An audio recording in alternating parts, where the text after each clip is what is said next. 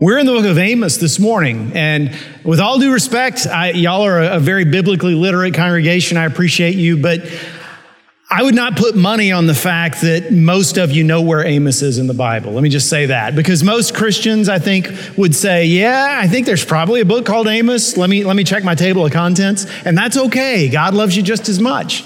But I bet, I bet you've rarely, if ever, read out of this book. You've rarely, if ever, heard a sermon out of this book.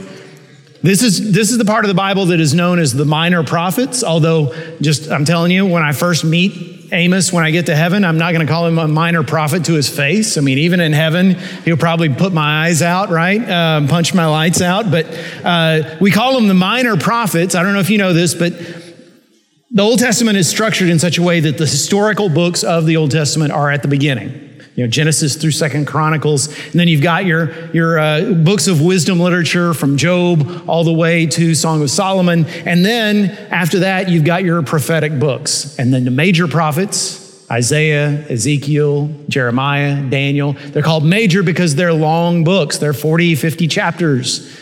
And then you get the minor prophets. Called that because they're shorter. That's where you get your amos and your hosea and your joel and your malachi and all those other guys just because they're called minor doesn't mean they're less important. In fact, I would say to you the words of Amos, particularly Amos, are very relevant to us today just as relevant today as they were 2,800 years ago when this farmer and fig picker and shepherd wandered up from the south up into the, to the cosmopolitan capital city of northern Israel and walked those streets and rained down hellfire and brimstone on the heads of those overprivileged and self indulgent people.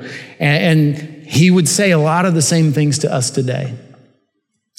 We've been talking about what it means to love your neighbor as yourself. Remember, Jesus said there are two commands that matter more than any other. If you want to live a life that pleases God, that represents Him well, if you want to experience the abundant life that God called for, we're born again to a new life. If we don't want to go back to our old ways, but instead walk the path that Jesus died to give us, we're going to focus on loving God and loving our neighbors. And that's not easy. In fact, a lot of us just sort of throw up our hands and say, I can't do that. But you can.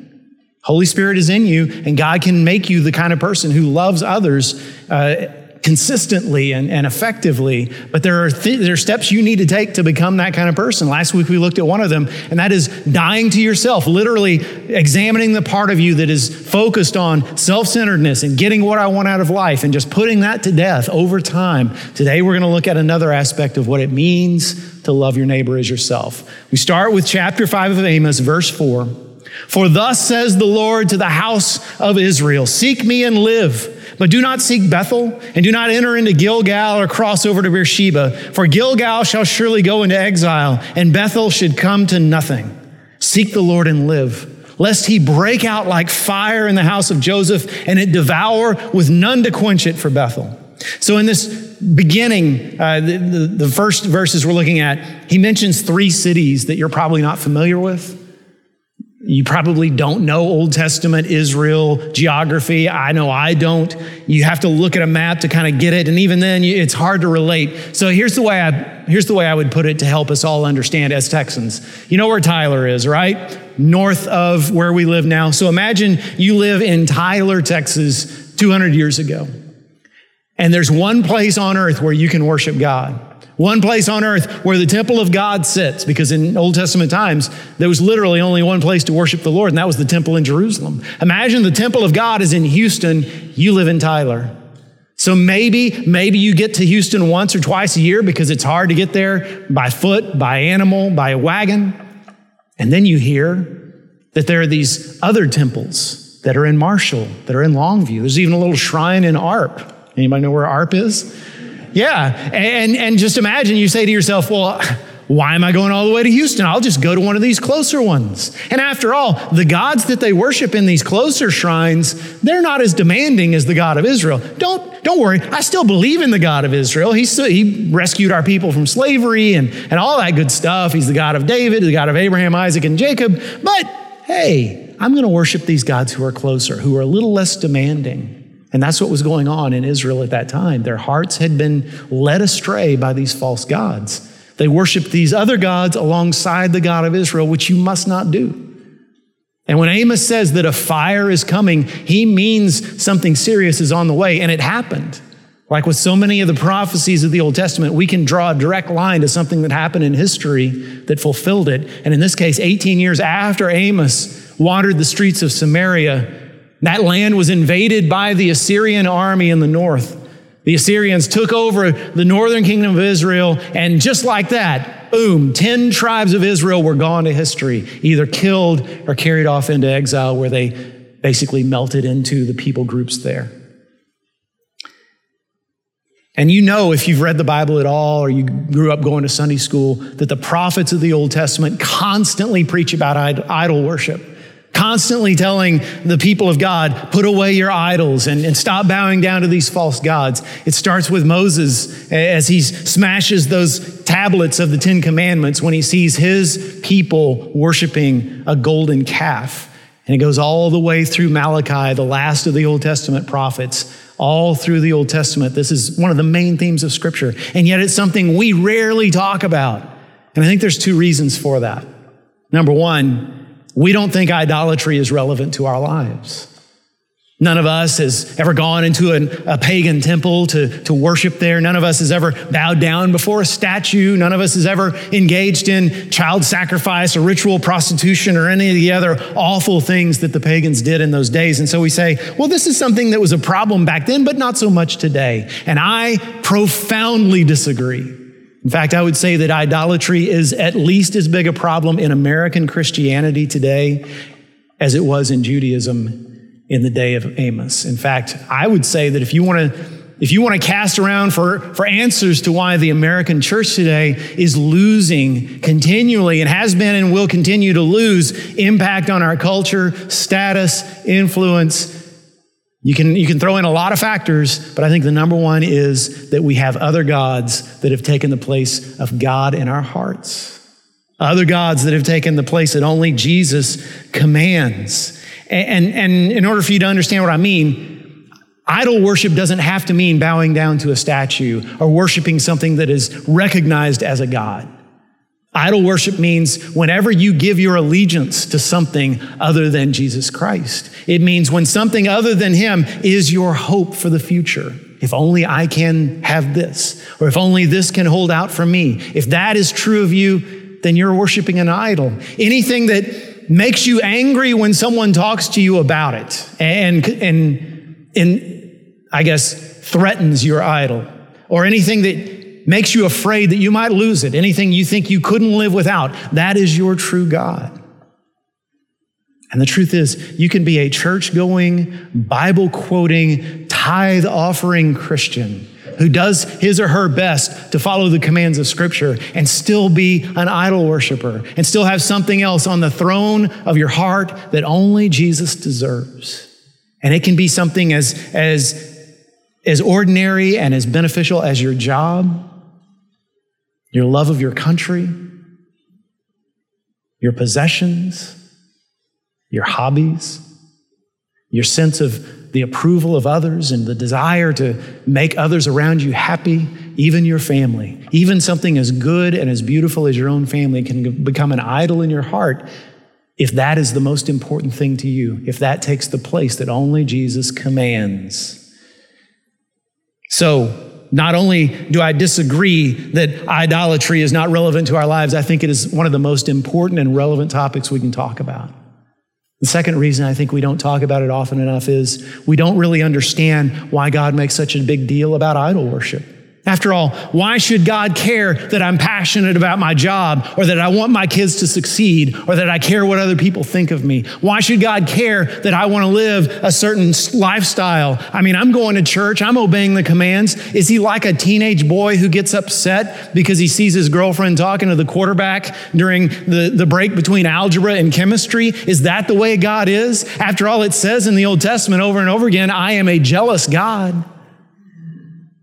We need to understand that God's jealousy is not like our jealousy. Our jealousy is always born out of insecurity. God's jealousy comes from a place of absolute love. God doesn't hate our idol worship because it makes him feel bad. God hates our idol worship because he loves us and he knows what it does to us. And this is where I want to spend the rest of my time. You see, we think of idolatry and we think, okay, so we're supposed to love the Lord our God and love our neighbor as ourselves. So idol worship gets in the way of us loving the Lord, right? Yeah, it does. But I want to show you how idol worship gets in the way of us loving our neighbor. God sees what it does to us. Look at verse 10 of chapter 5 of Amos. They hate him who reproves in the gate. Now, let me just show you what's happening here. Amos is identifying problems in the culture of Israel at this time. The Israelites, by the way, were super wealthy. They, they were on, they were in, in the midst of an economic and political boom. And, and Isaiah, uh, I'm sorry, Amos is showing them the rot at the center of their cultural character. And so when he says they hate him who reproves in the gate, back in those days, they didn't have courts of law. They had the elders sitting at the city gates. So every town had elders that would sit at the gates of the city, and any trial, any lawsuit would take place in front of the village elders. But what had happened in Israelite culture is they hated anyone who was courageous enough to stand up against injustice, anybody who was courageous enough to call the guilty guilty. That's what this first sentence is about. They hate him who reproves in the gate, and they abhor him who speaks the truth. Therefore, because you trample on the poor and you exact taxes of grain from him, you have built houses of hewn stone, but you shall not dwell in them. You have planted pleasant vineyards, but you shall not drink their wine. For I know how many are your transgressions and how great are your sins. You who afflict the righteous, who take a bribe, who turn aside the needy, in the gate. Therefore, he who is prudent will keep silent in such a time, for it is an evil time. So, what Amos is saying is, you leaders of Israel think that God approves of your life because you look up and down the streets of Samaria and you see beautiful houses full of, of ivory carved furniture and women walking around with gold and silver jewelry hanging from their ears and draped around their necks, and, and men wearing the latest fashion. And you think, oh, look at us, we're doing so well. Obviously, God approves of us. And he says, Don't you understand? You wealthy folks are doing great, but the common man is suffering because you're exploiting the poor to get your wealth. You think you're righteous because you have the law of Moses and other nations follow these other laws, but you follow law handed down from God. And yet, if you're so righteous, how come the guilty are going free? How come Israel is a place where you can literally get away with murder, with rape, with robbery? If you're so righteous, why is it that your leaders lack integrity, that they'll take bribes and favor the person who can pay them off to a greater extent? You thought that started in modern politics. It goes back 2,800 years or more. And when he says that the wise will keep silent, what he's saying is things are so bad in Israel now that even the men and women in your country who can look around and see we're headed in the wrong direction won't speak up because they're afraid to, because they know that no one wants to hear the truth. Wise people are silenced while fools are given a mouthpiece. Does that sound like today to you? Absolutely. Hello, Facebook. Hello, Twitter.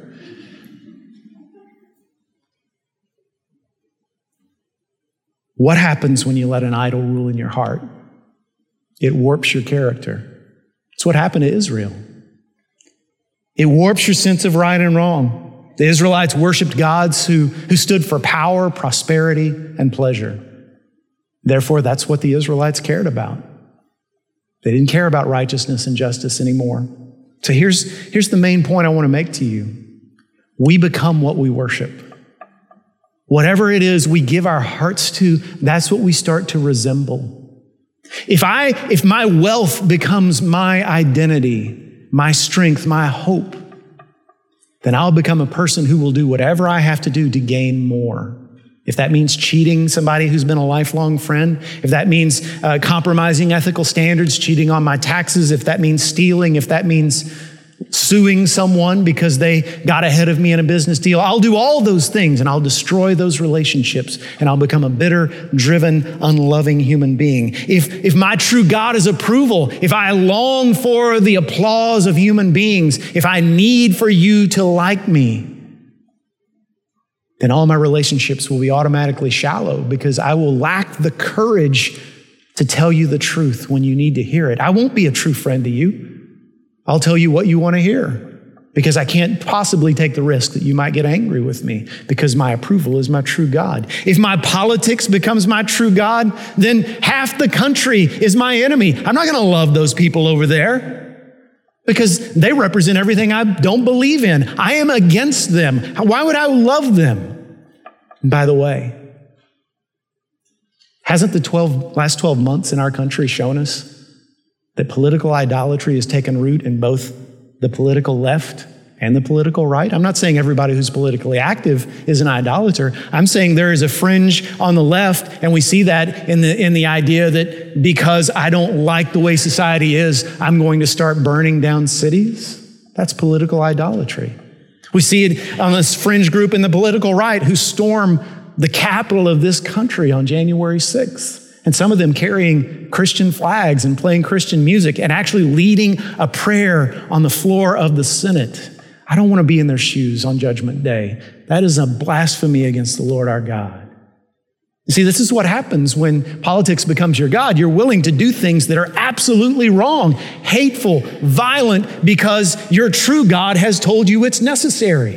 And so you ignore Jesus Christ. In fact, you tell yourself you're serving him, which is the deepest lie.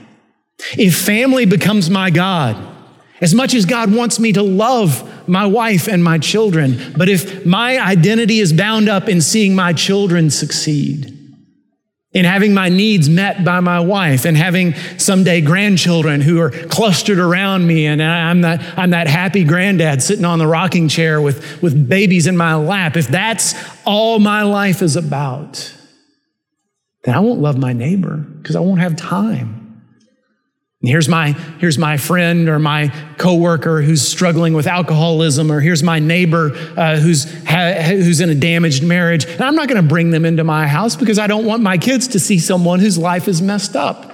Instead of having the attitude I should have, which is my kids need to see their dad investing in other people in the name of Jesus.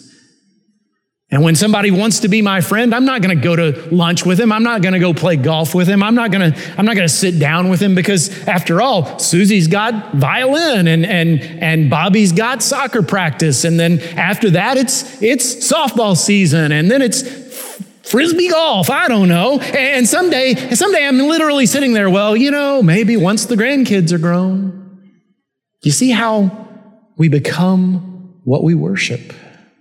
And, I, have to tell you, the ultimate end of all idolatry is heartbreak. The ultimate end of idolatry is despair. Israel trusted in foreign gods. And when Assyria attacked, when their world fell apart, those gods were nowhere to be found. And that's why there are no northern Israelites anymore. If you and I worship and serve God alone, we will experience sorrow. That's part of life, but we won't experience despair. Do you know the difference? Here's sorrow. Sorrow is if my wife dies before I do, I'm praying that she outlives me, but if she dies before I do, I'm going to experience deep and real sorrow. If one of my two children ever gets to the point where they don't talk to me anymore, that's going to hurt. If this church ever decides they don't want me to be their pastor anymore, that's going to be hard because I love being pastor here. If, if one day I get to where I can't walk or I, I can't uh, do things that I enjoy doing, that's going to be hard. I'm going to experience sorrow through all of those things but I'll still have hope. I'll still have joy. I'll still know who I am. I'll still have a reason to go on living. And I hope and pray that if and when any of those things happen, that through that, I'll glorify God because people will say, look, Jeff has strength that I wish I had. That's sorrow. That's godly sorrow. But despair is when you lose your wife and you don't want to go on living. Despair is when one of your kids moves away and you're devastated. Despair is when you get laid off or fired and you don't know who you are anymore. Despair is when you put your trust in anything other than Jesus Christ because anything other than Jesus Christ will fail you. Not only will those false gods warp your character, but they'll fail you in the end. So even if you're trying to tell yourself, yes, I'm willing, I'm willing to disobey God because I need this God. I need this thing in my life. I can't afford to put Jesus first. It will fail you in the end. And I'm saying this because I love you. So you might say, okay, so what you want from me, Jeff, is to just get more religious, right? Go to church more often, open the Bible more often, tithe more often. Hey, I'm all for all those things, but that's not what I'm saying. That's what Israel said. Israel's gut level response was, oh, yeah, well, we'll start going more often down to Houston, i.e., Jerusalem. We'll make that trip a little more often, and then God will be satisfied. But look what comes next in Amos's prophecy. Verse 18 Woe to you who desire the day of the Lord. Now, quick time out. What is the day of the Lord? In that prophetic period between the exile and the time Jesus came along, the Israelites liked to talk about this idea of this day of the Lord, which is what they called this future time when God would visit earth personally. And when God showed up, the day of the Lord began and everything would be set right. The, the evil would be punished, Israel would be vindicated. And so it was very popular during this time for the Israelites to say, I, I can't wait for the day of the Lord. Amos says, You're a fool if you want the day of the Lord to come. Listen to what he says.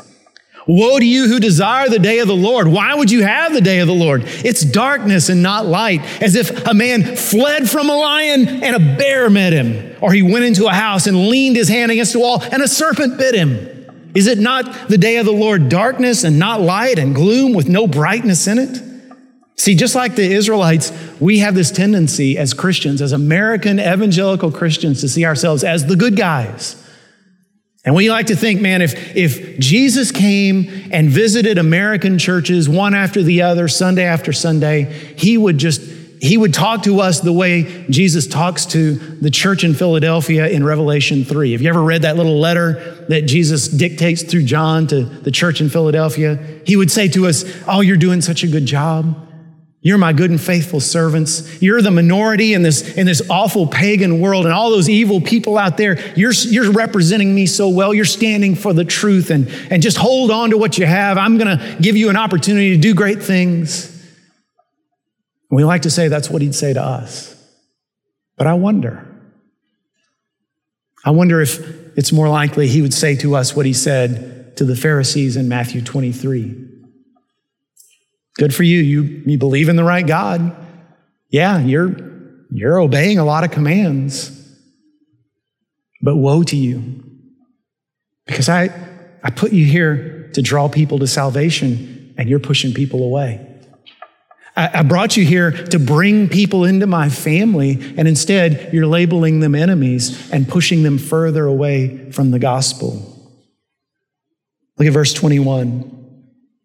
I hate, I despise your feasts, and I take no delight in your solemn assemblies. Please understand, at this point, God is speaking through Isaiah, uh, through Amos. So the I in this verse is God. Even though you offer me your burnt offerings and grain offerings, I will not accept them. And the peace offerings of your fattened animals, I will not look upon them. Take away from me the noise of your songs. To the melody of your harps, I will not listen. But let justice roll down like waters and righteousness like an ever flowing stream. You know, sometimes I wonder how did Amos get out of, out of Israel alive? Because here's this hick from the south. And that's literally the way the Israelites looked at the, at the citizens of Judah. He comes strolling into this beautiful and well heeled city, and he starts just dropping bombs on them. Chapter four, read it sometime. It's, it's sort of comical. He literally calls the wealthy women of Israel the cows of Bashan. You don't even have to know where Bashan is to know what an insult that was. And if that's not bad enough, here in chapter 5, he tells them, God doesn't even want your worship. You think you're, you're doing so well when you go down to Jerusalem and celebrate the Passover, when you sit in your synagogues and you sing the Psalms, when you offer your burnt offerings? God is disgusted by that. It's like a, a man who gives his wife a diamond ring to make up for the fact that he's got a mistress stashed in an apartment across town. Now, any woman will tell you that if she's married to a man who truly loves her. That any gift, it doesn't have to be a diamond, although that doesn't hurt.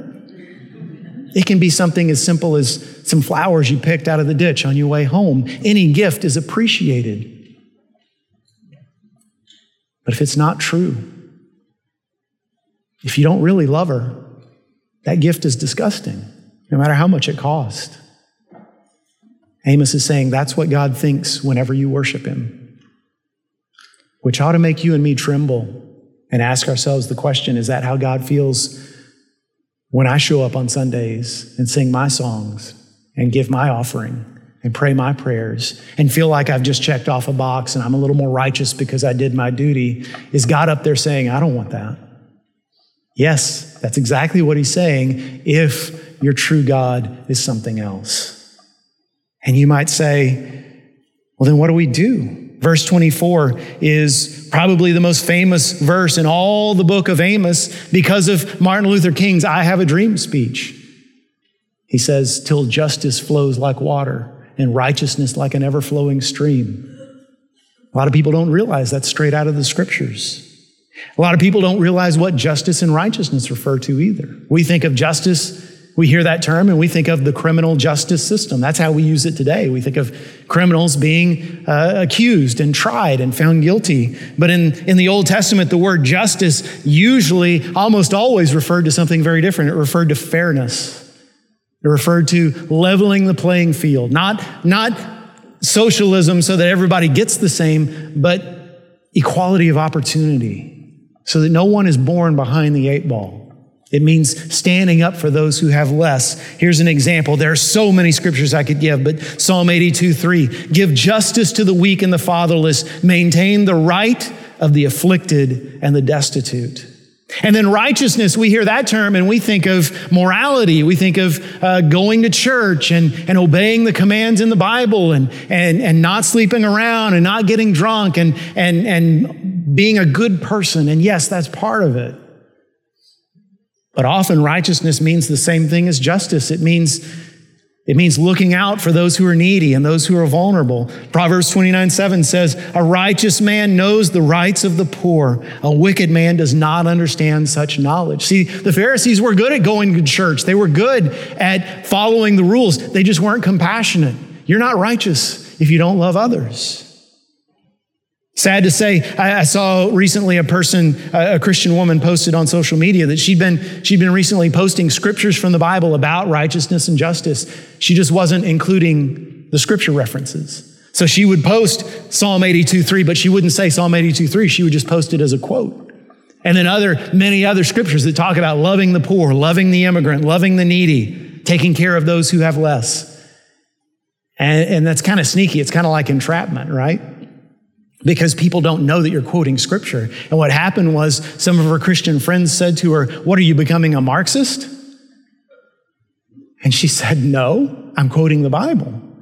See, Karl Marx did not come up with the idea of loving poor people, Jesus did. Vladimir Lenin didn't come up with the idea that we should care for those who have less. That is a, that is a profoundly Christian biblical sentiment.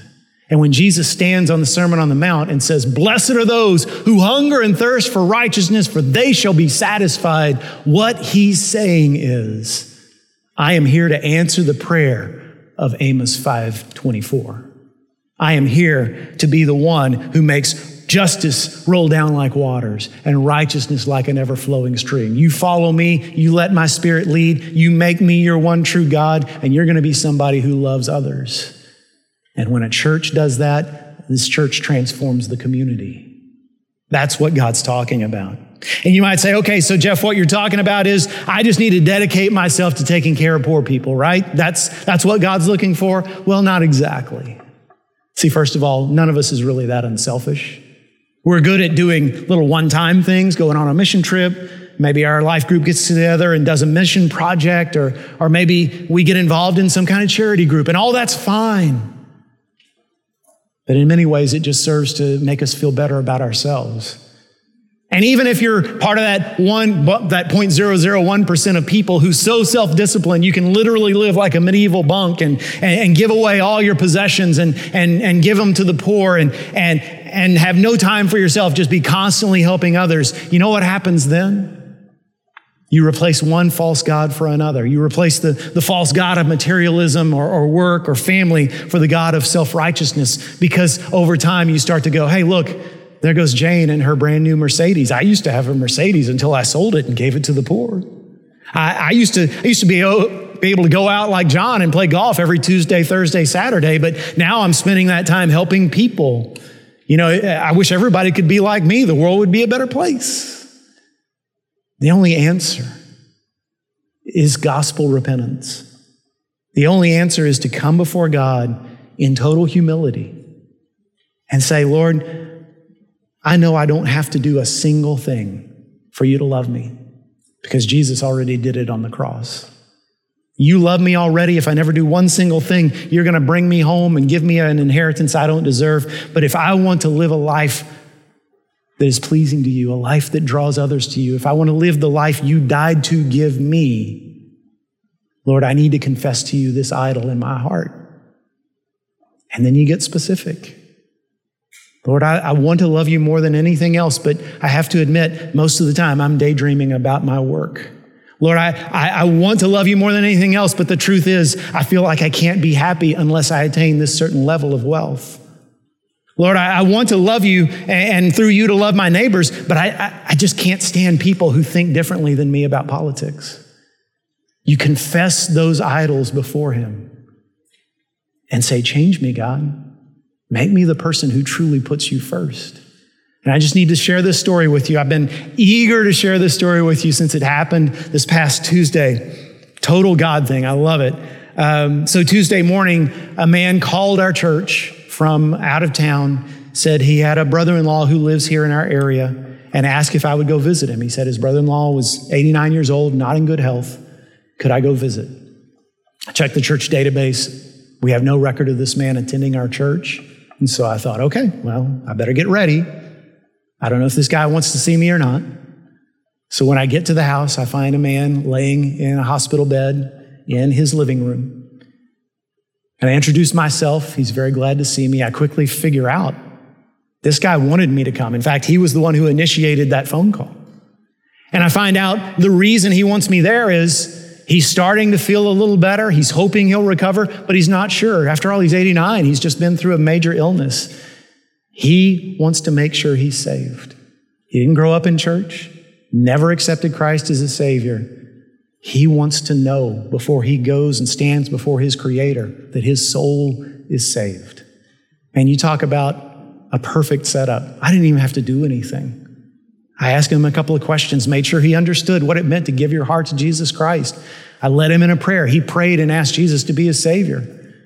And I told him, hey, if you get back on your feet and you come to First Baptist Church, we'd be thrilled to baptize you. But if not, I know I'm going to see you in heaven someday. And, and y'all, God's blessed me. I've got a life that I can't complain about. And so most days of my life are good. This was a really good day, right? I was driving home because that was the last thing I was going to do that day. And on the way home, I realized I needed to stop at a store and pick something up. And as I pulled into the parking lot, here's the best part. As I pulled into the parking lot, it suddenly hit me. It's like a little something reminded me, I wonder who that was, that I had just prayed two days earlier. In my time with the Lord, I had, I had been convicted of the fact that I couldn't remember the last time I shared my faith with someone. And yeah, there's lockdowns and people are staying behind closed doors, and I could use that as an excuse, but, but I knew it was me. I knew it was me. And I prayed and I repented before God and I, I asked His forgiveness. And I said, Lord, would you give me an opportunity, please, to share my faith with someone soon?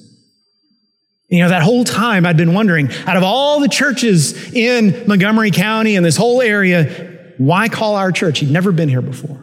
Why us? And I don't know. Maybe it's because I prayed that prayer and said, Lord, give me the opportunity. Maybe if I hadn't prayed that prayer, it would have been somebody else, and I wouldn't have gotten that blessing. I say all that to say this. Every week, when we get to the end of the message, I try to give you some challenge, some way to apply the Word of God to your life. And usually it starts with getting alone before God in the quiet of your heart and just saying, God, take this truth that I've learned and change me with it. And I don't know how many of you do it, maybe 10%, 5%, 1%. I have no idea. I'm just telling you, when you come before God in humility and say, Lord, change me, He does it. So do that. Come before Him in humility. Confess this is my struggle with idolatry. If you don't know what your particular idol you struggle with is, ask Him to reveal it to you, because I guarantee you, all of us struggle with something. Place it on the altar before Him and say, Put that in its proper place, Lord. I want you to be my one and only God.